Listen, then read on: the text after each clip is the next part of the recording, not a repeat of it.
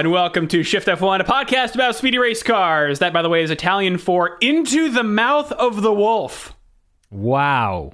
which is uh, apparently an idiomatic expression for good luck. Uh, because, well, Ferrari could use some. Um, also, apparently, you don't say thank you in response, but rather crepi il lupo, which means may the wolf croak. Okay. Man, they love Romulus and Remus over there. They're just like sticking wolves in anywhere they can get them. Uh, that is Danny O'Dwyer. I am Drew Scanlon. Also joining us, Rob Zacny. How are you, Rob?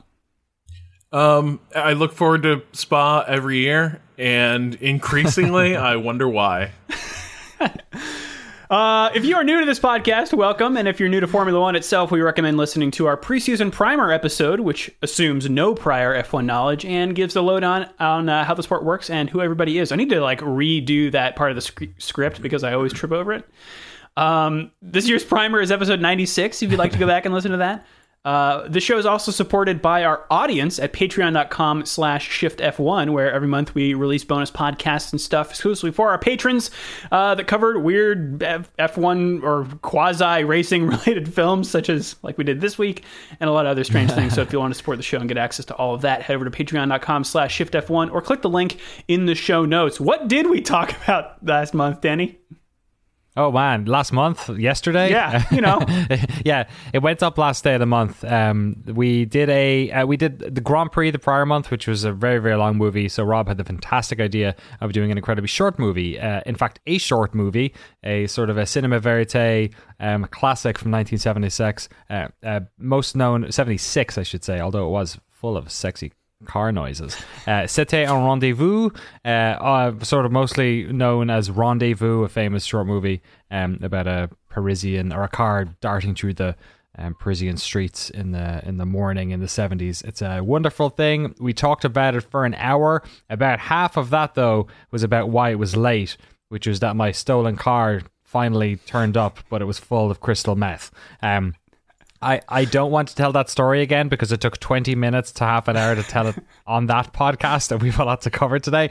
I'm also conscious of monetizing my meth car story. So if anyone just wants to know about what the meth car was about, and actually the story gets worse after I find all the meth, um, you can just go to my Twitter, uh, twitter.com slash Daniel Dwyer, and you will see the whole story play out there. But if you want to support us and get access to all those film reviews and also my story about car turning up full of drugs and sex toys, then go to patreon.com slash shiftf1. Uh, I don't know what's pitch. coming up this month. Sorry. We're going to figure out what's coming up this month and we'll do it. Yeah. Yeah. Um, well, let's get right into the race, such as it was. Uh, I've got the grid here. What do you know? Lewis Hamilton on pole, followed by his teammate Valtteri Bottas, Max Verstappen in third. But the big surprise, I think, was uh, the Renault performance in qualifying. Daniel Ricciardo lining up in fourth place. Then we've got Alex Albon making his one year anniversary at Red Bull. Um, and then Esteban Ocon, the other Renault, uh, in sixth, having gotten a new power unit and gearbox for the weekend. Uh, Carlos Sainz qualified seventh, but didn't take the start due to a power unit exhaust problem. Um, Yeah. Apparently, that was like an internal engine thing. So McLaren is waiting on Renault to uh, examine it and Rough. tell him what happened. He stalled on the grid last year as well. Do you remember? He actually did, so he that just has right? a terrible start. Oh, yeah, man. he stalled on the on the grid last year, so he just has a terrible time in Spa. Uh, Sergio Perez in eighth, Lance Stroll in ninth, and Lando Norris rounding out the top 10. Um, Daniel Kvyat in 11th, Pierre Gasly in 12th. You'll notice I haven't said any Ferrari names yet. That's because Oh they qualified on merit 13th for Leclerc and 14th for Vettel. Uh, two tenths faster than Russell in the Williams. Uh, Leclerc, It was touch incidentally- and go if they were going to make it out of Q1. Yeah, Yeah. Like Leclerc. this, go it was the most dire reaction I've seen from F1 Twitter about a practice, maybe in years, where like uh, by the time Free Practice Two wrapped up, uh, it was already becoming a meme, like how bad the Ferraris were performing. And obviously, you know, nobody's going to come up with any solutions overnight. The car's just down on power, and Spa is a fast track uh, with a lot of elevation. And yeah, there was a there was a minute there where it was like kind of white knuckle whether or not Ferrari was going to get out of Q1. Um, obviously, um, as a messy bitch who loves drama. I was kind of hoping that at least one of those cars would not make it out of Q1 just to like fully like let's just let's just tear off the band-aid. Let's just have a Ferrari eliminated in Q1 and see what happens. Yeah, I mean Leclerc only escaped Q1 by um, nine hundredths of a second to Kimi Raikkonen. Yikes. Um, and I think they were in desperation running like a very low downforce car in the race because Leclerc clocked what I saw somebody saying as the fastest straight line speed ever at 225 miles an hour during the race, which is crazy. Um, but yeah, just finishing off the grid here, George Russell in 15th, then Kimi Raikkonen in 16th, followed by Romain Grosjean. Some power unit problems for Haas this weekend. Uh, them having Ferrari cars in the back, or uh, engines in the back of their cars. Uh, Antonio Giovinazzi in 18th, Nicholas Latifi in 19th, and Kevin Magnussen in 20th. Uh, you want to take us through the start, Danny? Sure. A bit of a mixy grid up there. No Ferraris, but plenty of Renaults and Red Bulls to get in each other's way. Um, the two Mercedes sitting up front. Uh, as ever, Hamilton, great start off the line. Uh, most of the battling actually happened between Ricciardo and Verstappen, who were pretty clean through the first couple of corners. Um, up Eau Rouge, there was no contact. Nobody went wide on turn one, I don't think, which they did in both F2 races and both F3 races. um, they were they were really good actually. Although there was a pretty bad crash in one of them. Um, thankfully everyone was okay.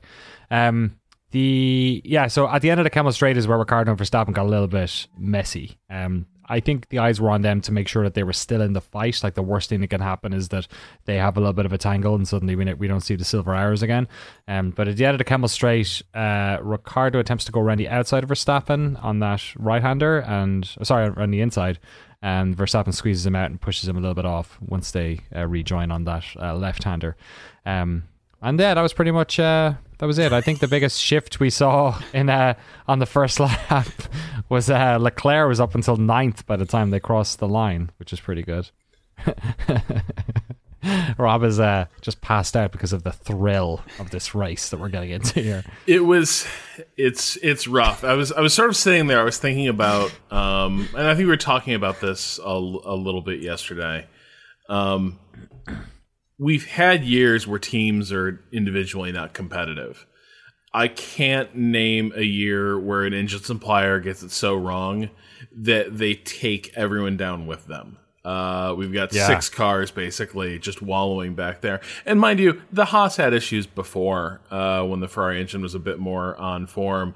But at this point, like uh, the um, Alfa Romeos were not this terrible last year. They were a de- they were a respectable midfield team, and so it's not just that Ferrari is not showing form and not making it interesting up front.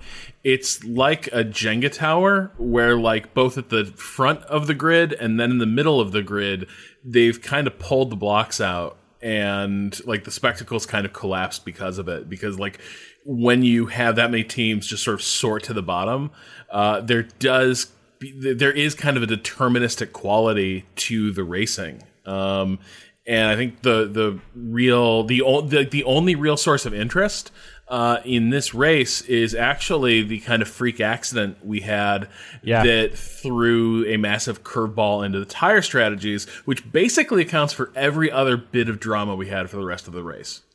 Yeah, this this it almost feels like Tiregate. it's like it's like it feels like uh, they're all on one set of tires and the, the, half the grid is on the other set of tires and some of them are competitive and the other ones might as well have just pulled into the pits before the race started. Um, it's a shame. It's a it's a funny one. Yeah, so lap 14, Giovinazzi just kind of loses it um, and crashes on the right side of the track. And then his Yeah. car and um, most notably a wheel comes loose from his car, drifts, you know, uh, to the left into the middle of the track. And then Russell, who's right behind him, tries to avoid um, hitting the tire, but the tire does hit his front right. And then Russell also uh, collects the, the left side wall. So. Um, safety car. Uh, Scary. S- yeah, really scary because those tires, um, those They're wheels supposed to do that. are not No. supposed to come off. This is the second time we've seen that this year. Second time. Yeah, second time this year exactly. And also I think there was a bit of suspension still connected to this one when it when it popped over. Uh, Giovinazzi has priors on this corner as well. Last year, do you remember Puhan earlier in the corner, early on because it's like that crazy downhill left-hander, right? So, but he lost it and binned the car on the outside with like ten laps to go last year. I think it was. Uh, same thing, just kind of lost the rear end. Uh, no one near him, just you know struggled with grip. And this was further down that apex, going much, much, much slower. But it was the same thing again. He just unfortunately lost it. It's not the type of thing you want to be doing. Uh, but it wasn't such a violent like i mean it was obviously like uh, it tripped the g the g load sensors that that bring out the uh, ems Yeah. when the when these cars crash but like i think about um i don't know. I'm very curious to see what is going on with the tire tethers because it does feel like we've seen this twice. And I am thinking about some of the like ridiculously violent stuff I've seen in some Indy races where like a lot of stuff can go wrong, but the tethers tend to work um like in in all but like the most extreme cases. And here it just yeah i was i was really startled uh to see that wheel just sort of rolling free with a lot of speed behind it. You see it when it hits um Russell's car, and obviously Russell's car uh, has a lot of speed as well, but like the side impact on that tire breaks the suspension like Yeah. it's a chicken wing. Um, That's the thing, and, and people you can you can if you're new to F1 as well, you might uh, the relative speed that you see on the onboard from Russell is not the true speed of that impact because we're riding with Russell, so to us we're almost like a stationary object, and that thing is coming towards us. You have to remember, similar to Philip Massa's, sorry, Felipe Massa's uh, bolts problem he had back whatever whatever how long it was now ten years ago like the speed that Russell's traveling at is incredibly high. So if a tire hits you like that, like I, I I'm glad it didn't hit the halo. I would have been it would have been interesting to see how well the halo even held up to something like that because they're super uh, uh, heavy and you're traveling really fast. Like that's before the braking zone after a relatively like you take that turn I think in seventh gear.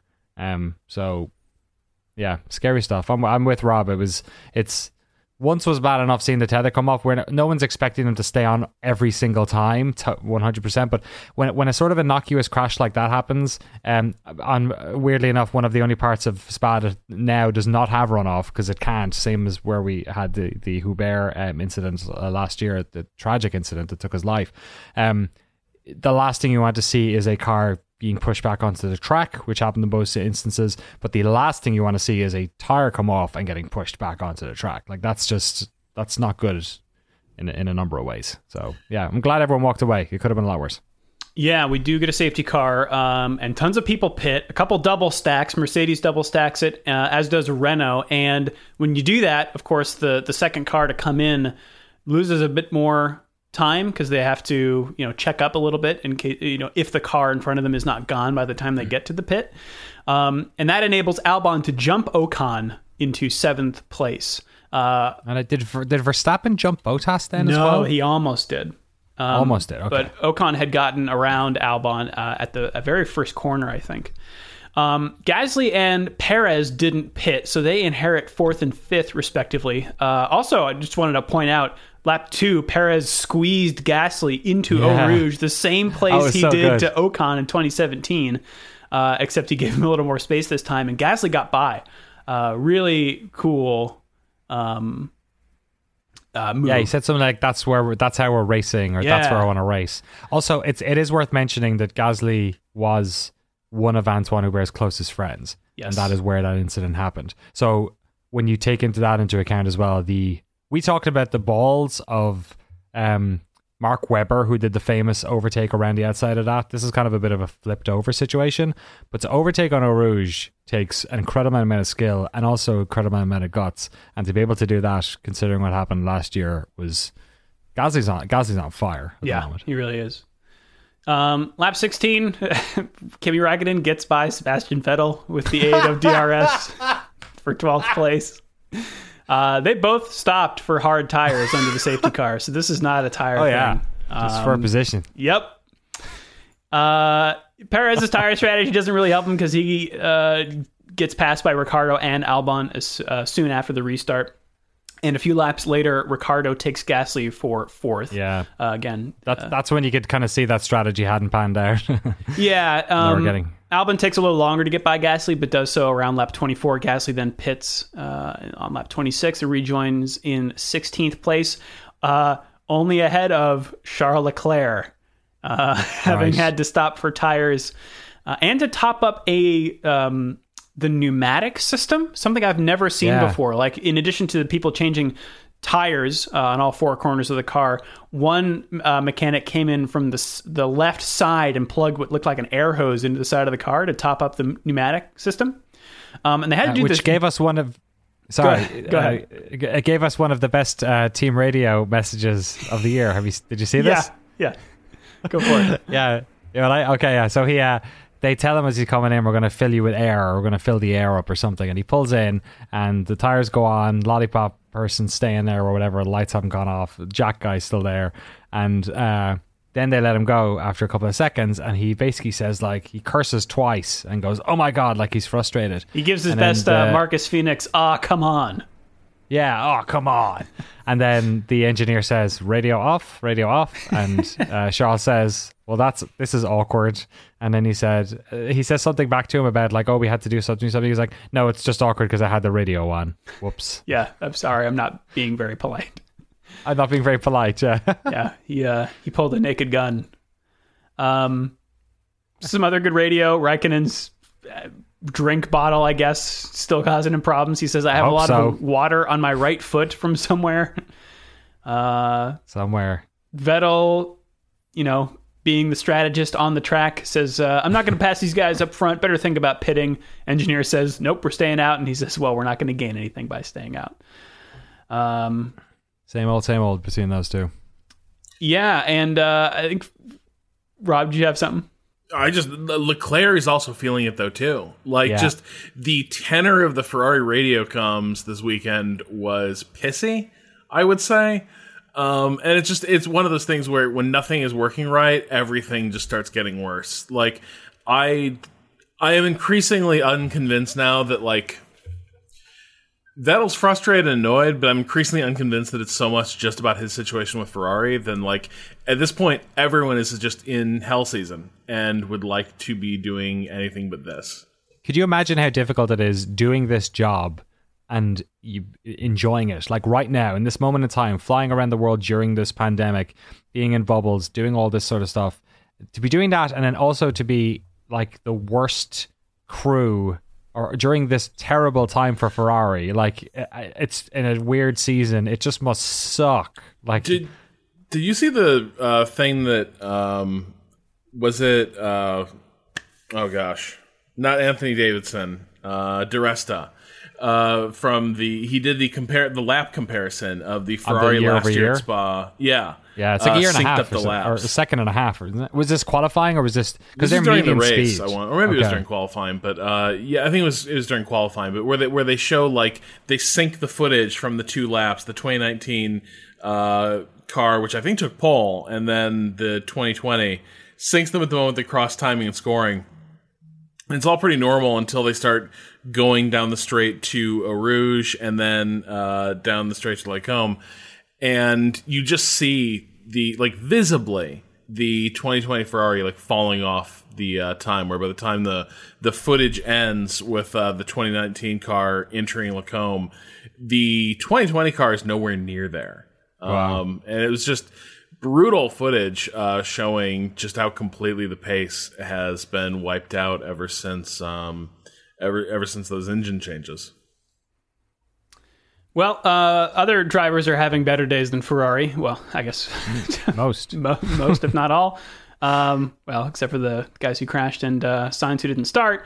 Um, back in the field, Pierre Gasly and um, Sergio Perez are making up places on their alternate tire strategy. Um, Perez having pitted earlier, but on lap 40, Gasly jumps uh, Perez with DRS for ninth place, and a few laps later gets Stroll for eighth.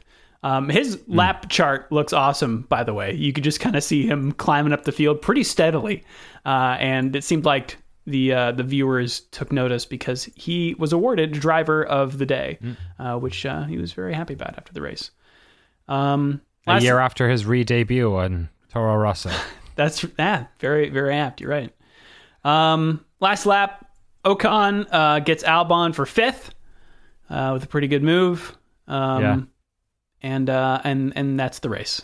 essentially. Yeah, Norris Norris almost was threatening Albon as well. I almost feel like he just probably didn't bother because he didn't want to hurt his mate's chances of keeping that seat. Uh, I think he, I don't know. It's, uh, Lando Norris takes no prisoners. Did you see that interview afterwards?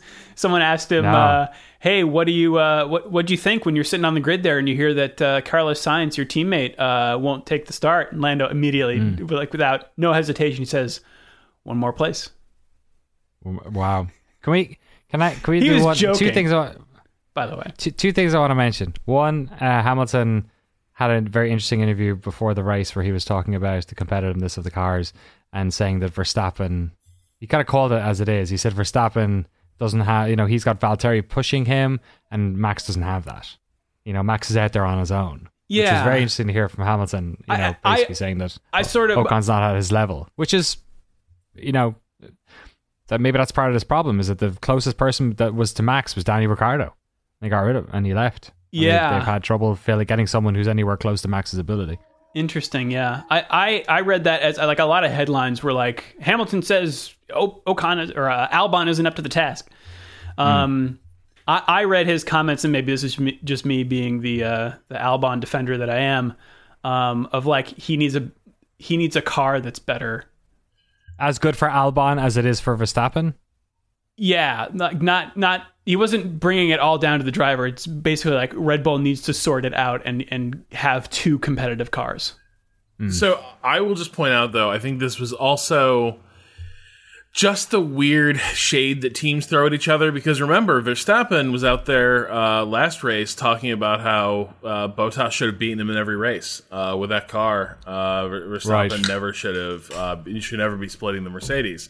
And so Verstappen uh, has been sort of running his mouth, taking shots at uh, Valtteri. And so Hamilton now comes back and is like, you know, uh, really the uh, you know Red Bull only has one real driver, and the other guy's not holding up the side. So there's there's a weird uh, dynamic too of teams concern trolling each other, um, where okay, if you want to talk out of school uh, about you know what's happening in in our family, I'll talk about yours.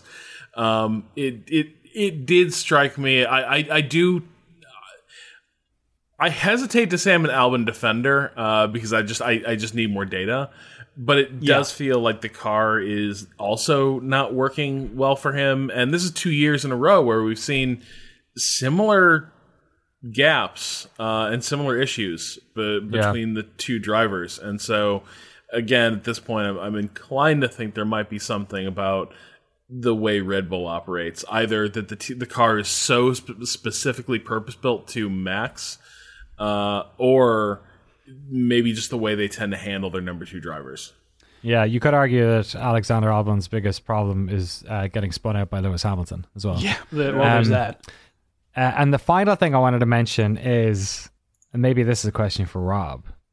How's Carlos Sainz feeling right now? Uh, the latest in a long line of drivers who thought the perfect career move was to go to Ferrari and that would sort of sort out their future, uh, and discovering that it's a disaster.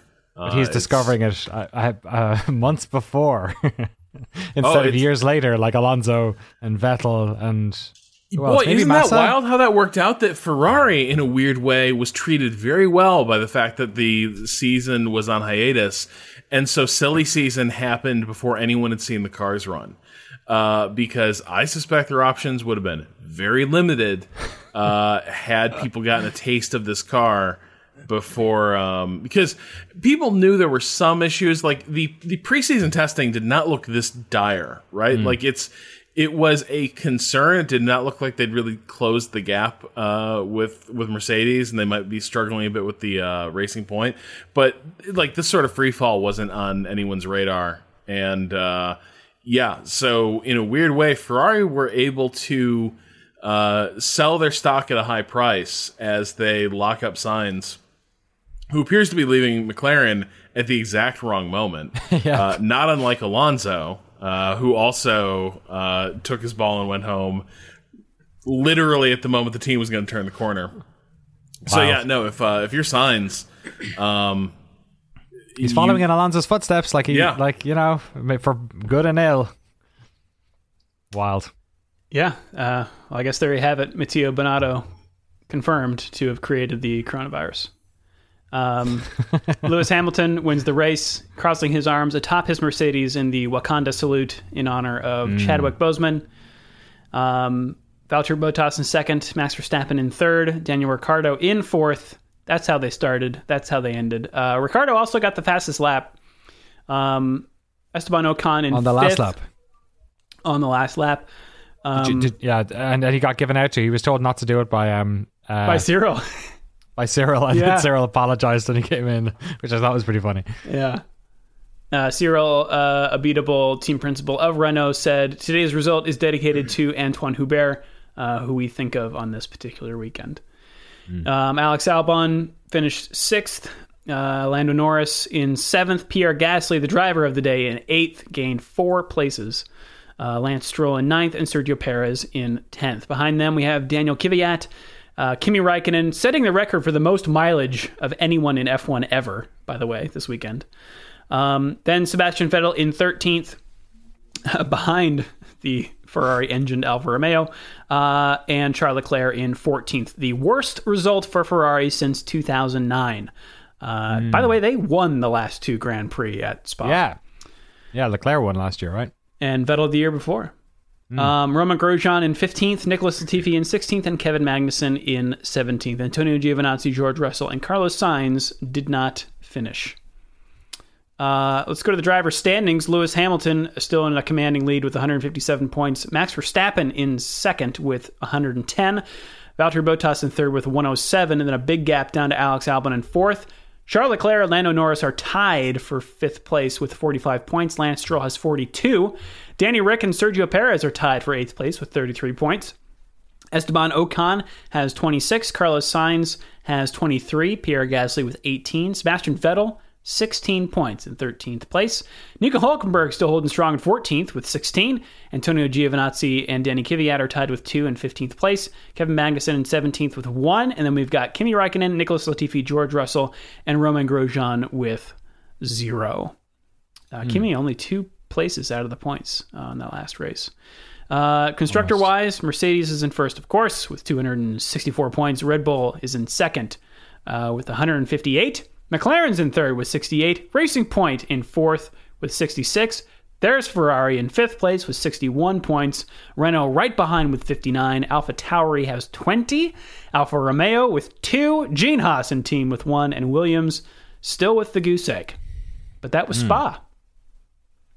That was it. So sat on to Monza. Yes, uh, but before Maybe that, good, good thing that tifosi will be staying at home this year. uh, should we take it to the news, Danny? Speaking of circuits, Sure. Yeah. Yeah. I guess uh, you know. Yeah. Before we talk about Monza, we have a new circuit on the on the calendar. Kind of. Uh, we're doing an oval. Um. Kind of. It's not an Uh, oval. the- No. It's not an. It's not an oval, but it's about as close as we're likely to get in Formula One in 2020. Uh, there is a second race happening in Bahrain. Uh, they are doing the outer circuit, which is one of three um, F1 uh, uh, th- three configurations that would be long enough for an F1 race. Um, this one though is rather short. It's a 2.1 mile layout, which makes it shortest only to the ridiculous Monaco, which by legal standards today would not qualify uh, for an F1 races. I believe we covered in the preseason primer this year, uh, which is going to make it an 87 lap race which is Oh, a boy. lot. I hope you I hope you enjoy the color blue because flags are gonna be flying. Um, got a couple of uh, choice quotes here from some folks. Let's uh, talk to Frederick uh, Vasseur, of course, team principal Alfa Romeo's got a pretty good one. Uh, we didn't do any simulations yet, but for sure, with 55 seconds per lap, it will be a big mess on that traffic on qualifying laps. It will be a nightmare. However, Vasseur says F1 is doing the right thing by using different configurations of Bahrain circuit for its two races at the venue this year. I think it's exciting to have different layouts at the tracks when we have a double event like this. It makes sense to do something a little bit different, and the advantage with Bahrain is that you have at least three configurations for the layout of the track. It makes sense. It will be a bit different to the first one. So this one's interesting for a number of reasons. One, um, the drivers wouldn't have had much simulation time on this. They wouldn't have even like come across it. It's not even like Mugello, or something. Sorry, it's Mugello, right? We're saying Mugello. Nope, Mugello. Mugello, okay. It wouldn't even be like that where like some of them may have you done it on a sim or played it in a video game. This is kind of a, a totally open season when it comes to having um, experience on this track. The other thing is that because of the configuration of it, it's going to be pretty fast. A lot of wide turns. Yeah a lot of so it's uh, presumably going to be a little bit harsh on the tires as a result because they're not going to get that much um, downtime. Um, I don't. Are we are presuming that they are still doing this at nighttime? They're not going to swap this one to a day race. Um, Probably. Yeah, I guess we'll we'll have to wait and see. I'm sure that's the case, but in any in any case, uh, that that's the big sort of uh, uh, issue is the tire attrition rate uh, with uh, fast multiple right hand corners.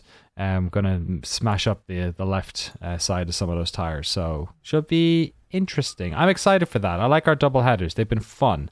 It's uh, it kind of reminds me of the F2 sprint feature kind of thing a little bit, where we get to shake it up a little bit. You kind of, you almost the the best time to have a race on the track is when you've just had that race because you've all this information on it. So it'll be fun to sort of do that, but have like half the corners be new, you know, and it'll give us interesting insight into where pace is lost and won, and um, where certain parts of the track are good for overtaking and, and others aren't, and how that changes when you start like shifting around the places uh, where overtaking can happen. So yeah, I'm excited. I think uh, I think it'll be fun to spend a bit more time in the Arabian Peninsula. I say we go full 2020 NASCAR and don't do practice or qualifying. Just sight unseen, everyone lines up and we hit go and see what happens. Wow, I have an idea. They should do a point to point race between Bahrain and Abu Dhabi because they're not all that far from each other. There you go. And that should be the uh, set the qualifying for the Cannonball Run Grand Prix would be pretty totally one hundred percent. I mean, if anyone like, at all those roads there are like straight as an arrow, and just like I mean, sand might be a problem, but that's about it. Uh, well, speaking of the race coming up this weekend, the engine mode ban that we've heard about for a couple weeks is coming into effect. Um, so, just to recap what this is, uh, the new technical regulations state that manufacturers must offer the same engine modes for qualifying and the race. So no more party mode where you turn up the engine in qualifying and you know uh, to to a level that would not be sustainable in a race. You've got to use the same uh, you know engine RPMs and uh, fuel flow and um, all that stuff for the qualifying and the race. They will allow you to do different modes for like out laps and in laps and qualifying, um, where the oh, power good, units good. need to yeah harvest energy, uh, and things for like running under the safety car, um, formation laps, checkered flag, and you also get to retain the overtake button, which a lot of teams have, right. which is um, uh, I think it's I don't know if it's currently restricted, but it is now to only energy deployment. So only it's restricted at Mercedes if you're if you're racing your teammate. That's true. Yeah. Although uh, nobody told Valtteri. Yeah, what was the quote? It was like, uh, nobody do, told me that. Do I have over, overtake? And he said, "Yeah, but you're not allowed to use it on your teammate." nobody told me that. Yeah, he said um, afterwards as well. He said in the post race uh, post race conference, he said, "Yeah, like legitimately, nobody. I don't. Oh, that wasn't a joke. Saying that. No, no. Oh, he was like, I don't remember anyone saying that. like he said, maybe they did, and I didn't. I wasn't listening, but I don't. right. so the the overtake button can only use your um, battery power, uh, and so there's a couple reasons I think that the FIA is instituting this ban. Um, one is that you know there is a rule that states the driver must drive their car alone and unaided, and so this is the thinking maybe um, the pit wall advising drivers to select different engine modes is technically uh, an aid, um, and it also you know.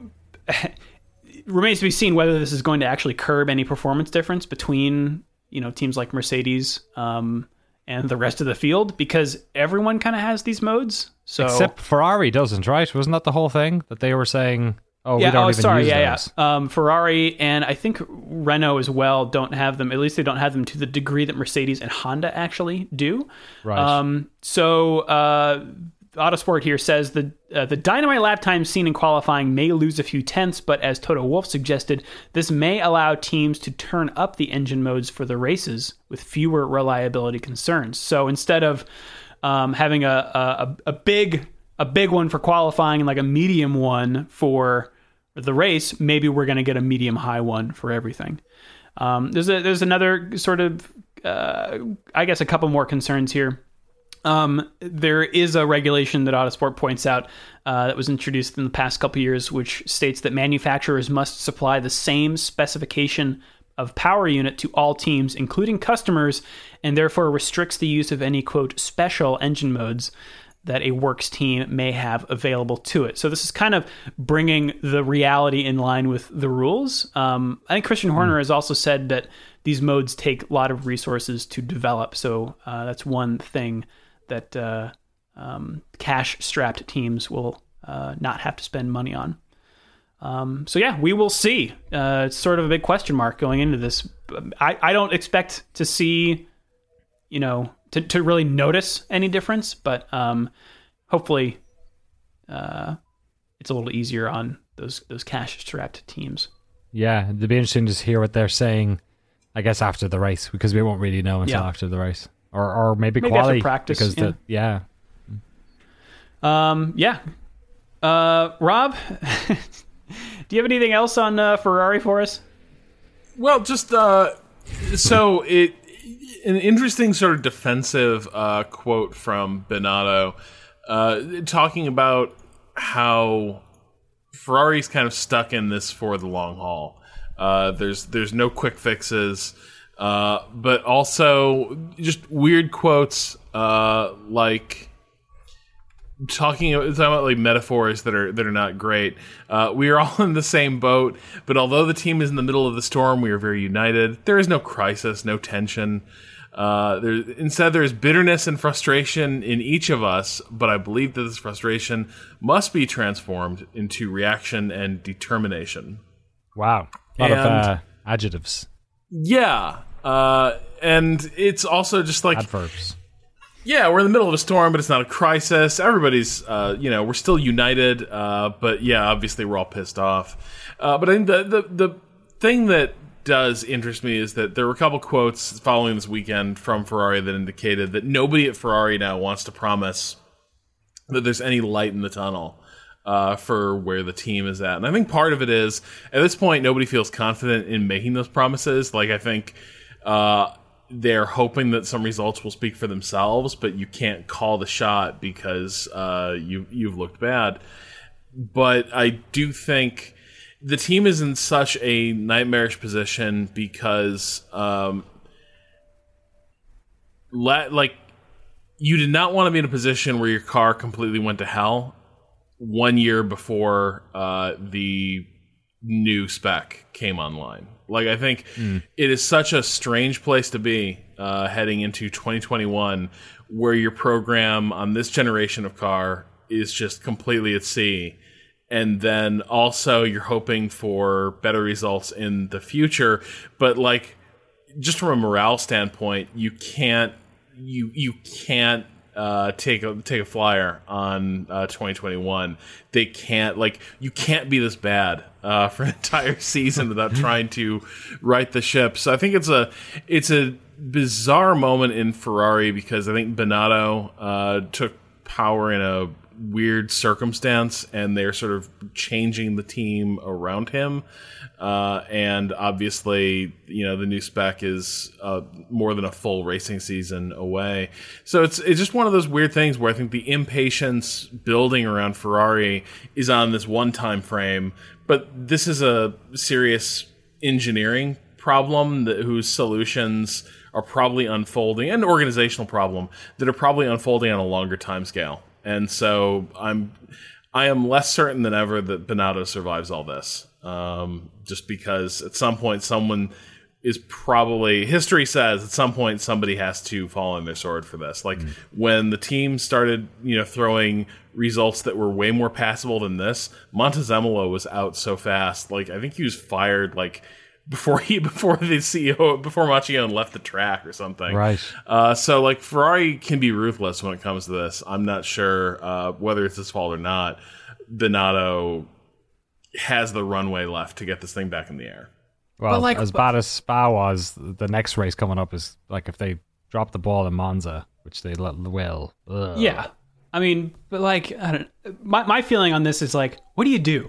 Like, you developed your engine, uh, the biggest piece of your car, to have this special ability to we, we think like burn oil or or do some weird fuel stuff. Um, we don't know because the FIA reprimanded Ferrari and and allowed them to keep it secret still but then you can't do it anymore. And so you're hamstrung because you developed your engine in such a direction to, you know, with the, uh, uh, the, the, the knowledge that you would be able to use this ability. And now you can't anymore. And so you're stuck. And you can't just turn an engine on a dime or, you know, let's, let's make this part bigger and then you'll get more horsepower. Like it's, there's, they're stuck here for a while. It was interesting. Ross Brawn uh, made some comments as well, where he's like, "It's not just the engine; uh, they can't Oh, really? get the tires to work. Like everything is going to hell on that car." And I think that's maybe the other, um, the the other like bad sign is that it's not just that oh they closed our loophole that the engine was based based around. Um, one of their real priorities this year, uh, this was the shot they called heading into this year, was we're really going to fix our aero. We're really going to fix our handling because without handling, you don't have a good race car. Uh, and it looks like the car's handling is also not great. Yeah, it's true. Just it's- look at some have a lot of. Yeah, it Yeah, doesn't get off the spins a lot.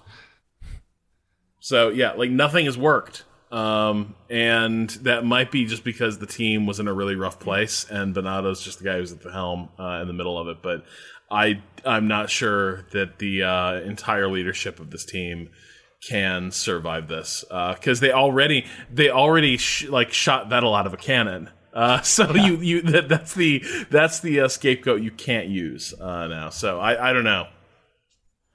Well, Danny, take us to the home of Ferrari, Italy. Oh boy. Well, well, yeah, close enough. Uh, closer to Milan. It's uh, a couple of miles there. Monza, 1922 is the first time we ever raced here. It's been a staple of F1 for um, most of F1's uh, life span, although they've used different types of it. When we did our Patreon exclusive review of Grand Prix, we talked a lot about the bank.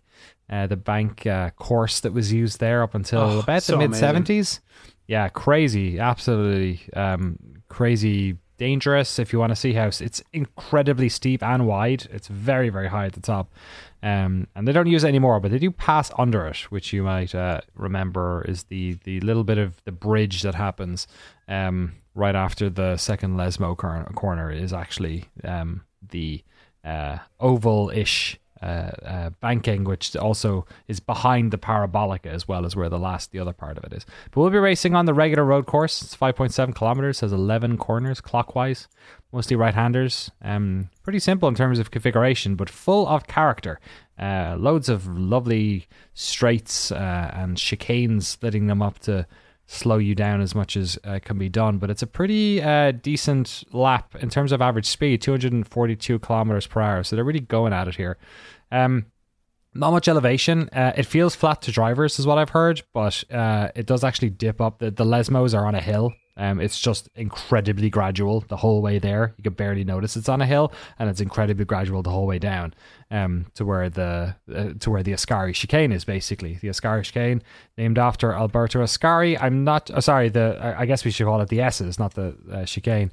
Um, named after Alberto Ascari. Is this the only turn that's named after where someone died? Maybe. Hmm. Probably not very common these days. Um, Would you want that?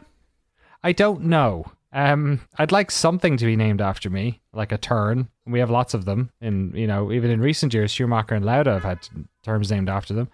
Um, Schumacher, of course, still around, but we, we're not quite sure what, what state he's in. Um, but yeah, Alberto Ascari was. Uh, the, the we should talk about the Ascari stuff sometime because he died like because his father also died around. I think they died within like three or four days of each other in terms of their like lifespan. Both of them died in crashes. Both of them survived an incredibly dangerous crash weeks prior because Ascari, when he dipped himself in the Monaco um, marina, was was right before this. Um, uh, and both of them, I think, have turns named after each other as well. I think there's there's a whole sort of thing around that. But anyway, the Ascari S's, aside from the sort of uh, uh, I don't know, morbid uh, name calling associated with them uh, are a wonderful piece of this uh, track. One of a, a, a, bunch of corners, Curva Grande, big turn, which is kind of more of a straight now. Um, it's it was more of a big turn before they put the chicane at the start of the track because there was a very tight chicane at the at the uh, for turn one and two, which is a, a big feature of it. A lot of times, drivers end up, you know, they take lots of different lines through it. Um, you can really tell a lot about a driver f- from how they take it, and then also sometimes drivers going around the outside in traffic, especially on the first turn, might use the escape road there. Um, if they're they're forced to do so, uh, but that used to be straight, so it used to be going way faster. So it kind of was a turn because you were at a higher speed by the time you hit it you know, you would have been going incredibly fast. We had that really bad crash. Was it Hulkenberg, I think, who had that really nasty crash on the straight during practice about four years back? It was in a, uh, it was in the documentary on Netflix.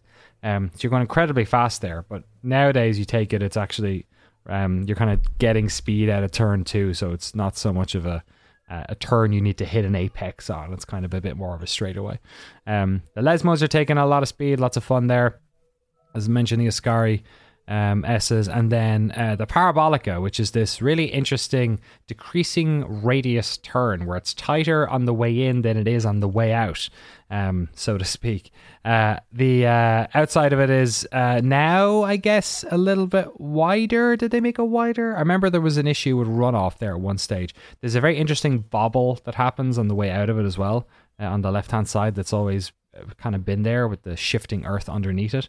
Um, and it's uh, one of the many places that you can overtake on this circuit. There's shed loads of places to overtake, be it into any of the number of the chicanes uh, in the braking zones, on the way into the parabolica, on the way out of the parabolica, uh, down the straights as well. Um, and if you're really crazy, you might even try it around a Lesmo. Um, lots of people try it around the the first one and end up in the gravel, as we saw last year as well. Uh, two DRS zones, uh, the start finish straight um, and also the uh, uh, the f- before Ascari and the Lesmos as you go underneath the tunnel for the uh, the banking, and uh, yeah, loads of fun. Great little track this one. Um, weather usually dry, but I'm sure Drew will give us an update. Yeah, so it looks to be pretty similar conditions for qualifying and race day. Um, let's see, 81 degrees Fahrenheit, 27 Celsius for both days. Light Hot. wind, 8 kilometers an hour, um, uh, 5 miles an hour. Precipitation, though, different. Saturday looks to be uh, pretty dry, but Sunday climbs to about 33% for rain. So we had 80 for Spa, see. and that didn't. Did we have 8? I thought it was 60. Was it 60? Okay. Yeah, but, Near the end, it felt like it was 80 because those big dark. They kept showing shots of the dark clouds. Yeah, as if, they look, love to do this that. race could get good. Please don't, don't don't change that. Yeah, don't channel. tune it. Exactly. Don't change that channel. Um, all right, so we've got uh, an official Shift F1 Fantasy League, uh, which you can join with a link in the show notes. Uh, here are the top five players this week, uh, or teams. I guess you can enter multiple teams.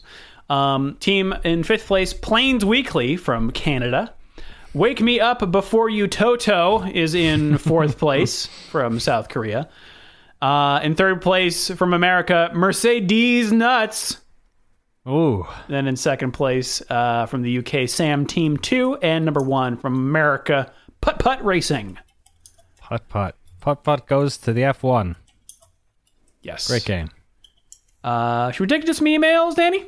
Let's do it. ShiftF1podcast at gmail.com or f1.cool slash emails. First one comes in from Brock. Uh, Hi all. If you could rearrange all the drivers in F1, which would you pair as teammates and why? Thanks for keeping it going during the lockdown. Uh, Brock did supply some of uh, their own interesting uh, collaborations, but they were some of the more interesting ones. So I actually deleted them from them, so we can have a fresh, uh, clear-eyed uh, account of this. Before I Um, move off this, though, we should give Brock their due. I want to hear one of their good suggestions if we don't get to it. Um, it was the one, one If, of the ones if we don't ca- get to it, if we don't, okay, if we don't get to, okay, cool, all right, you guys go first then, and I'll I'll, I'll look that up. I mean, Uh, uh, yeah, Drew, first of all. the, the the ones that I immediately thought of were ones that either we have gotten or will get. It's like Vettel and Kimi. That'd be great. The old guard, um, Okay, okay. which is you know we had that already, and uh, Norris and Ricciardo, which we're gonna get next year. Yeah, which he did mention. Um, that was that was one of my ones as well. Yeah, I, without hesitation, I would put Hamilton and Verstappen. Oh. on the Oh, team yeah. because I, I would just, I want to see who would win, and I don't know how it would go because I think um, the dynamics would be fascinating because Hamilton has been the hungry uh, rising star, just taking it to like senior teammates. Uh, and also, we know that like at least as of a couple years ago, he was very leery of Max and his racecraft, and I'm not actually sure. They they engage in less um, engage in somewhat less like shit talking about each other, but I'm not actually sure there's a lot of uh, like regard between those two drivers, and certainly Max has a huge. Uh, ego when it comes to this stuff, and Horner's been feeding it, saying things like, uh, you know, Verstappen's the best driver on the track right now. Uh, because you know you just can't see it because he's not in a car anywhere near uh, competitive with the Mercedes. So I would. Uh, do I think it would be a, a healthy work environment? Do I think that would be a very good team? Uh, absolutely not. But you know what? I think at the very least we're in for a Hamilton Rosberg type relationship. and if we were if we were very lucky, if we were all uh, good, you know, good boys and girls, I think we might be in for a like Prost Senna level of just Yeah. uh, outright hatred. That'll be awesome. Uh, another great uh, uh, collaboration or combination that Brock mentioned was Albon and Gasly. oh, I was gonna say Albon Yeah. and Russell, but That's, that's, true, an but- interesting but Al- one. Albon and Gasly is the, you know, the the who keeps the seat. Let's just Right. let's just race in the same car and, and let's let's throw everything else out of it. We'll do toe to toe. Let's figure this out. I would Um, also do another year of uh, Grosjean and Maldonado because we got that together? before. Yeah, Did we? At wow. Lotus. The Basham brothers. Uh, and I think uh, Sparks would fly with a Magnussen Hulkenberg. Yeah, that's that. Literally, I was about to say that. That was that's the one. That's the one I would want. And actually, we have had reports that there is a chance with Grosjean maybe going out the door next year that we will have um, Magnussen or sorry Hulkenberg coming into that seat. And then there's there's been another one. If we're talking about people who aren't in F1 anymore, let's stretch it even further and talk about prospects because uh, there was a report a couple of days ago. I think it was Ralf Schumacher was saying that perhaps um, uh, his son Mick and Hulkenberg might end up at Alfa Romeo. And what I'd love to see would be imagine Mick Schumacher and Sebastian Vettel on the same team. Oh I think wow! that would be That would be really interesting. Yeah, that'd be like Suck my balls, mate. Hear me out. I would also really be keen to see uh, a Russell Norris uh, pairing. yeah, Both because I think temperamentally, they just it's an interesting contrast. Um, Yeah. Russell, I think. What's the way to put it? Um, Norris, I think, is kind of what the Zoomer version of James Hunt might be. uh, you know, just kind of a goofy but approachable and very sincere, uh, hard on sleeve type character. And yeah, Russell reminds me of a very like old school fighter pilot uh, type character. Yeah. Um, And I would be really interested to see their two styles. I'm so curious to see like if Russell were in a uh, m- like properly midfield or front of pack car, uh, what's he got? Because we've seen him just demolish two teammates in a row, but you could it, it's it's a flawed test. I'd be dying to like put him on a fair fight with one of his peers. yeah, And Kimi has not signed yet for next year. yeah. It's It's more like a hobby for me, so I'm glad we're getting the soundboard use. Uh, you're Yeah. gonna have much more use out of it in the next question, Drew. Do you want to take this one from Cassie? Yes, Cassie says, Hi, Drew, Danny, and Rob. Recently, in the Shift F1 Patreon Discord, a user by the name of Johnson brought up these amazing driver introductions from the 1989 Indy 500, where they list not just their racing accomplishments, but also an element of their personal life or hobby. this is complete with the accompanying B-roll that is every bit as uh, every bit of 80s goodness that you'd expect. I've linked it here with the timestamp. It's a really fascinating watch to see how racing was presented just 30 years ago. Uh, so I haven't watched all of this yet. We're gonna see if we can sync this up and play it all together. Uh, you guys ready? Yeah, Yeah. let's do it. We're gonna we're gonna explain it to you, but you guys should be able to hear this, and also Yeah. there'll be a link in the show notes. I'm sure. Yeah. On Yeah. the pole, the defending champion, a three-time winner, Rick Mears, broke his own one and four lap records here two weeks ago in qualifying. He is the first man at Indianapolis to hold the pole five different times. Okay. Alongside Al Unser, a four-time winner. Wow, this guy's like 80 years old. Away from the track, he enjoys snowmobiling in Chama, New Mexico. It's a shot of him snowmobiling. Oh my god, sick jump! He just took a jump. That's great. Two-time world driving champion from Brazil.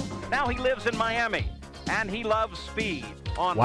land and Sick on boat, sea. bro. He's- He's driving a boat. Emerson The Fittipaldi. second row. On the inside is Scotsman Jim Crawford in a car that he wrecked 10 days ago. He's still in physical therapy from an 87 Wow. crash. Taping up The an second video of him. Andretti, his 23rd 500, but only one Man, win. Could this Indy his drivers were old as hell Right? in 1989. Yeah. The youngest one's Jeff been like Burton is a 50. Bachelor. He once I. I remember that was right before like a generational changeover happened, but I forget that like Inside row three It was Bobby all Rahal, these old 86 dudes dominating the sport back then. national champion. Father of Michaela, Jared, and Look at this that. guy's just playing with his kids. starts in the Yeah, one of those kids, Bobby think, Rahal looked like he was green screened into his own family room uh, in that shot. Raul Boesel starts outside for his fourth Indy 500. That's a lot of good hair in here, too. Look! no-horse. Raul Boesel, I've not horse. thought about that dude in He's ages. he's riding a horse, a dressage. Winner A.J. In his Yeah, jumping race. over. Horses Look at this guy. horsepower? More He's also got horses. Yeah, but he looks like a Lewis farmer is in his though. third 500. He holds a marketing degree. Randy and Lewis looks a like a dentist. Of California wine. Look at that wine tasting. Swirling some wine, okay. racing in midgets. He is the son of Mario Andretti's twin brother Aldo. Oh no, I've never heard guy. of Aldo Andretti. Fabi, the 1983 rookie pole sitter here, is from Milan, Italy. Look at this guy. That guy looks like he family life with his sells. Uh, Gloria. Oh my god. Oh my god. She's feeding him spaghetti. Father raced here. Gary is a versatile driver. He lives This on a is like all of the drivers' miles dads. Dutchman Arie Luyendyk is the 85 rookie Wow, of the year. Ari He that. Wow. by swimming. Swimming That's in his God. Damn. Jumping In into a pool. I forgot how majestic that was. Rookie Scott Pruett. All right, I think Heimer. What if it. Fabio was a open wheel driver? Good stuff. Yeah. Thank you, And it goes on. That's yeah, that's wonderful. They should do that. They should. Slice of life. Let's. I want to know what they do. This is Kimi Raikkonen. Uh, boy. Yeah, I mean, do do do are F1 drivers just like us, or do they just? no, like not anymore. Now they're all like Right. kids who have like been, you know, made in a lab Playing to iRacing drive forever. It's like when they asked Max Verstappen if he ever had a girlfriend. Do you remember that question No. years back ago? So yeah, it's like that's how like some of these guys have just like never lived. Like they've never well not lived. That's unfair to say, but they've like never. You know, they left school young. They didn't do college or uh, have that type of independence. They're in a sport that demands a lot of them. It's like like Olympians. They just they just lose out on so much life. So like, what's the slice of life look like for for any of those dudes? You know. Yeah.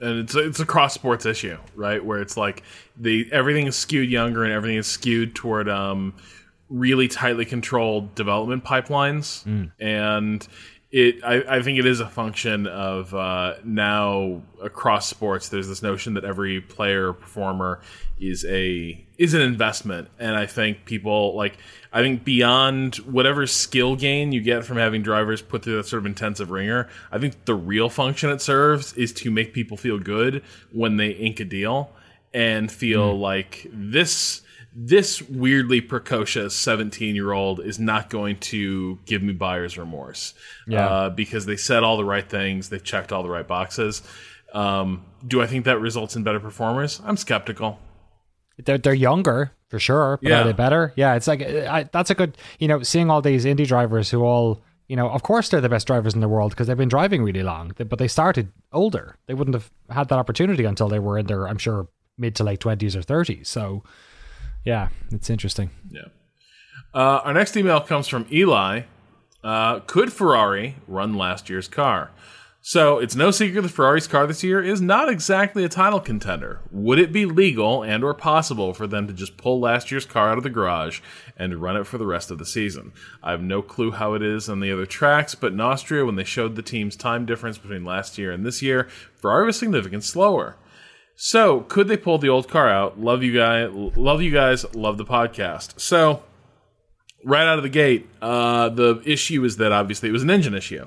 Uh, the 2019 spec Ferrari was, by all accounts, using a trick to get around the fuel flow limitations that uh, make it hard for these hybrid engines to get uh, some maximum horsepower.